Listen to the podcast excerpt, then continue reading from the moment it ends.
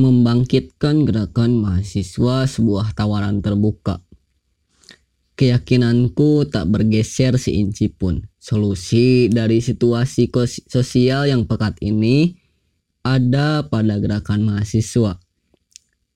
Keyakinan yang kurasa memiliki dasar historis, tak seorang pun akan percaya kalau kemerdekaan republik hanya disokong oleh tentara. Tapi semua orang tahu gerakan ini diprakarsai dan didukung melalui melalui ide para mahasiswa. Kita tahu republik ini berdiri di atas pikiran Soekarno, gagasan Muhatta, ide cemerlang Sahrir, dan kepiaya, kepiayawan Tan Malaka. Tentu pikiran itu ditanam melalui pendidikan tinggi yang diwarnai kuat oleh hidupnya organisasi. Tesis dasarnya selalu sama, organisasi pemuda yang hidup dalam lingkungan perguruan tinggi ter terbaik adalah benih ideal munculnya aktivis. Situasi itu diulang dari angkatan demi angkatan, baik itu angkatan 66 hingga angkatan 98. Bahwa di antara mereka ada yang kini jadi pengecut atau jagoan. Itu bukan untuk diratapi. Kita belajar dari tesis dasar itu terlebih dahulu. Keberadaan organisasi mahasiswa merupakan syarat mutlak. Organisasi macam apa? Ini persoalan yang akan memicu debat, tapi baiklah, kita sepakati saja dasar-dasar pentingnya. Secara ideologi mendukung ke arah pemenuhan kedaulatan rakyat yang sepenuhnya. Secara aksi harus mampu membuat tahta keku. Secara aksi harus mampu merebut tahta kekuasaan. Dan secara dukungan hendaknya melibatkan masa seluas-luasnya. Untuk men pemenuhan kedaulatan, kita sudah bicara banyak di awal-awal buku ini.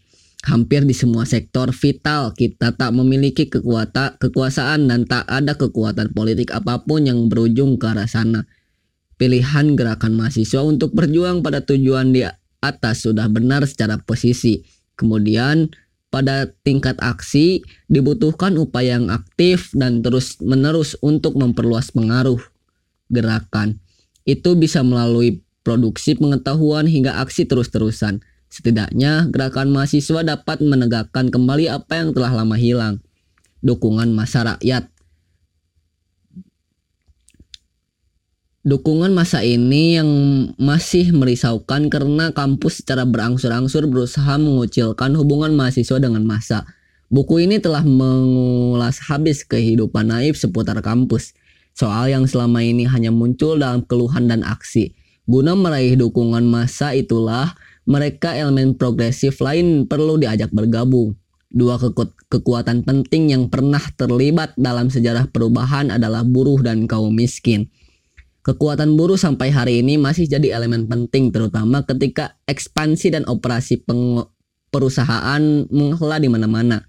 Buruh diperas dengan cara keji dan banyak dipotong hak-haknya.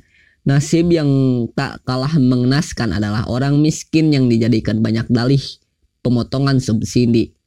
Lapisan yang kini digunakan untuk alat kampanye, saran sumbangan politisi, dan tempat cuci dan tempat cuci dosa para ulama borjuis. Bukan untuk diraih dukungannya, tapi gerakan mahasiswa penting membangun hubungan intensif secara aktif dengan kedua kelompok di atas. Maka untuk menggabungkan kekuatan itulah gerakan mahasiswa memerlukan pondasi garis politik yang setia dengan gagasan politik buruh dan kaum miskin. Sekaligus menem, mem, membutuhkan membutuhkan pijakan yang kuat untuk bergabung secara prinsip perjuangan revolusi mereka. Tapi dasar pondasi gerakan itu menumbuhkan kaki untuk menginjaknya, membutuhkan kaki untuk menginjaknya. Dalam bahasa para pejuang republik, memerlukan pijakan yang lama dengan kenyataan. Pijakan di mana gerakan mahasiswa belajar dan mahir mengorganisir. Satu pijakan paling mungkin adalah kampus tempat hidupnya tempat hidupnya gerakan. Tidak ada jalan mudah kecuali membangun persik persekutuan dengan kekuatan kekuatan progresif di kampus. Bisa dosen, bisa karyawan atau salah satu pejabat kampus itu sendiri. pasti masih ada yang tersisa di tengah belantar di tengah belantara yang sudah rusak itu. Tentu untuk membuat terjadi terjadinya persekutuan memerlukan situasi pemanas di mana akan terjadi ruang pertemuan yang aktif. Ramaikan forum diskusi, pertemuan umum, bahkan kuliah dengan ide-ide segar perubahan. Pada situasi kampus yang monoton, labil dan berhawa borjuis, upaya memercikan suasana panas jauh lebih mudah. Banyak bukti menunjukkan kampus-kampus yang membuat aturan begitu begitu ketat dan membatasi malah akan memicu lahirnya gerakan militan. Mereka paling mudah diguncangkan dengan ancaman atau informasi yang bersangkut paut dengan karirnya di masa depan. Tapi jaringan tak bisa terbit jika tidak ada riak yang memicu munculnya debat dan perseteruan. Adalah tugas gerakan mahasiswa untuk mengantarkan soal itu hingga menjadi sebuah ombak. Riak itu adalah masalah laten yang dapat memicu debat terbuka. Bahkan untuk mengantarkan soal itu sudah ditulis banyak para banyak pa, pada banyak bab di buku ini. Aturan kecil soal berbusana hingga pakaian rektor bisa jadi riak. Maka untuk membuat riak itu jadi gelombang diperlukan sebuah alat analisis yang jitu. Tak tarik sepanjang-panjangnya persoalan itu hingga menyentuh sesuai yang paling prinsip dalam gerakan.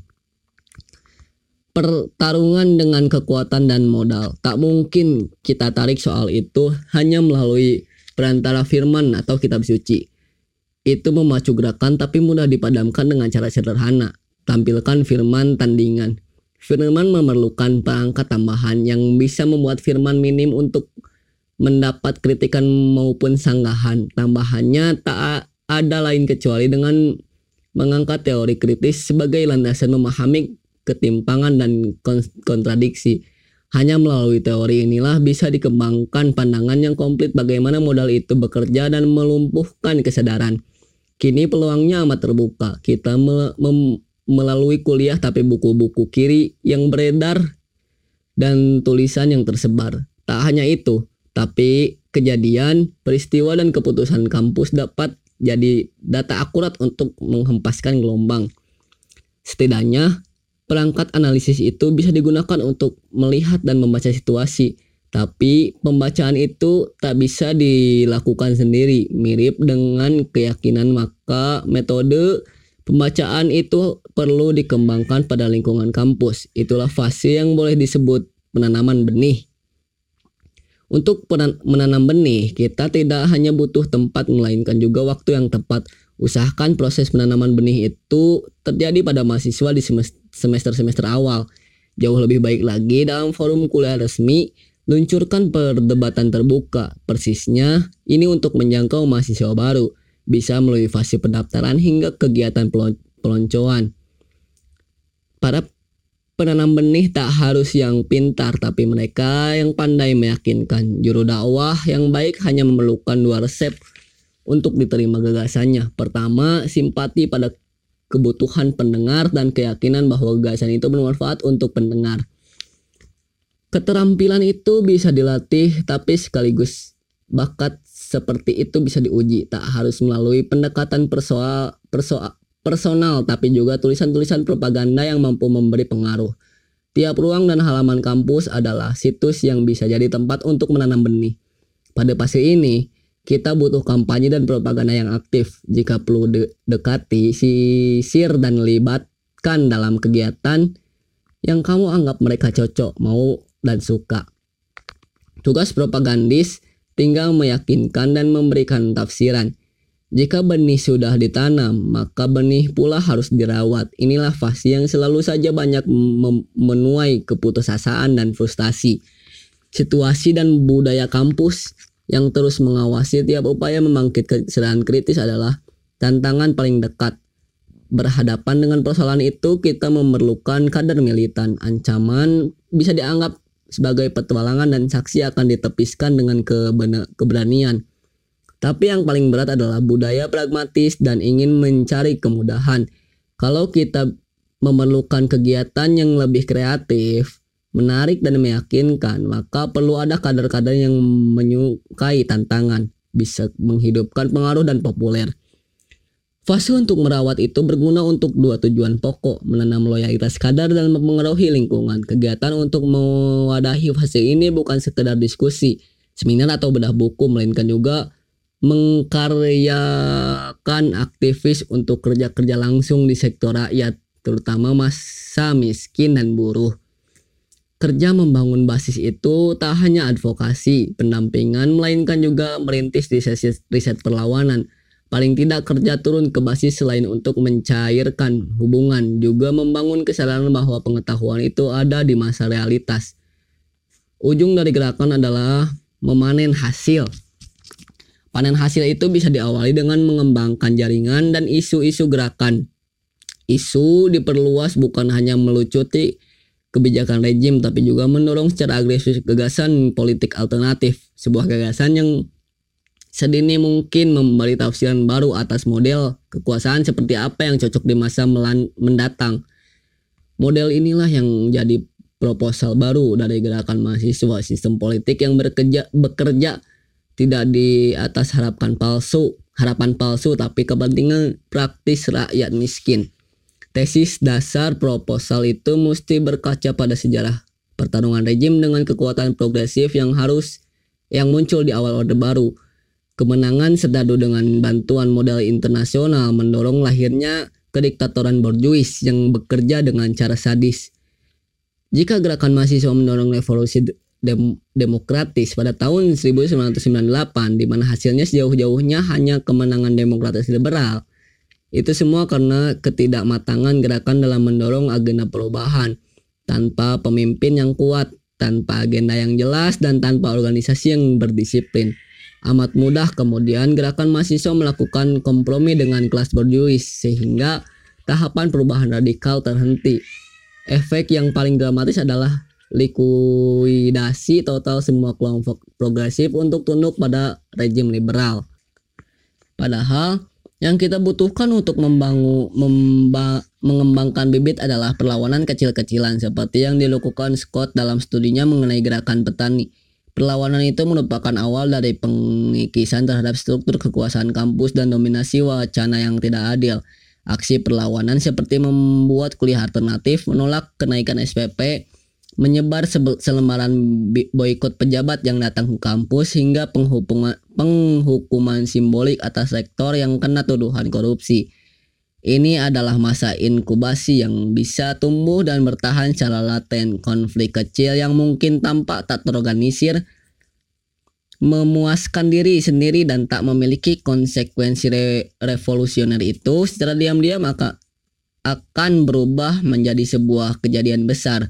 Terlebih jika itu kemudian menjadi aksi umum yang dipercaya diketahui dan dikerjakan secara spontan. Itulah yang kemudian membentuk pola perlawanan yang bisa menjadi amunisi untuk menggerakkan aksi keluar kampus. Pola itu bisa menyebar dengan cepat karena momentum kekacauannya sudah mencukupi. Itu artinya satu-satunya jalan progresif yang bisa mendorong dengan kecepatan murni adalah mengembangkan benih aksi kecil-kecilan yang dapat meledakkan perubahan lebih besar.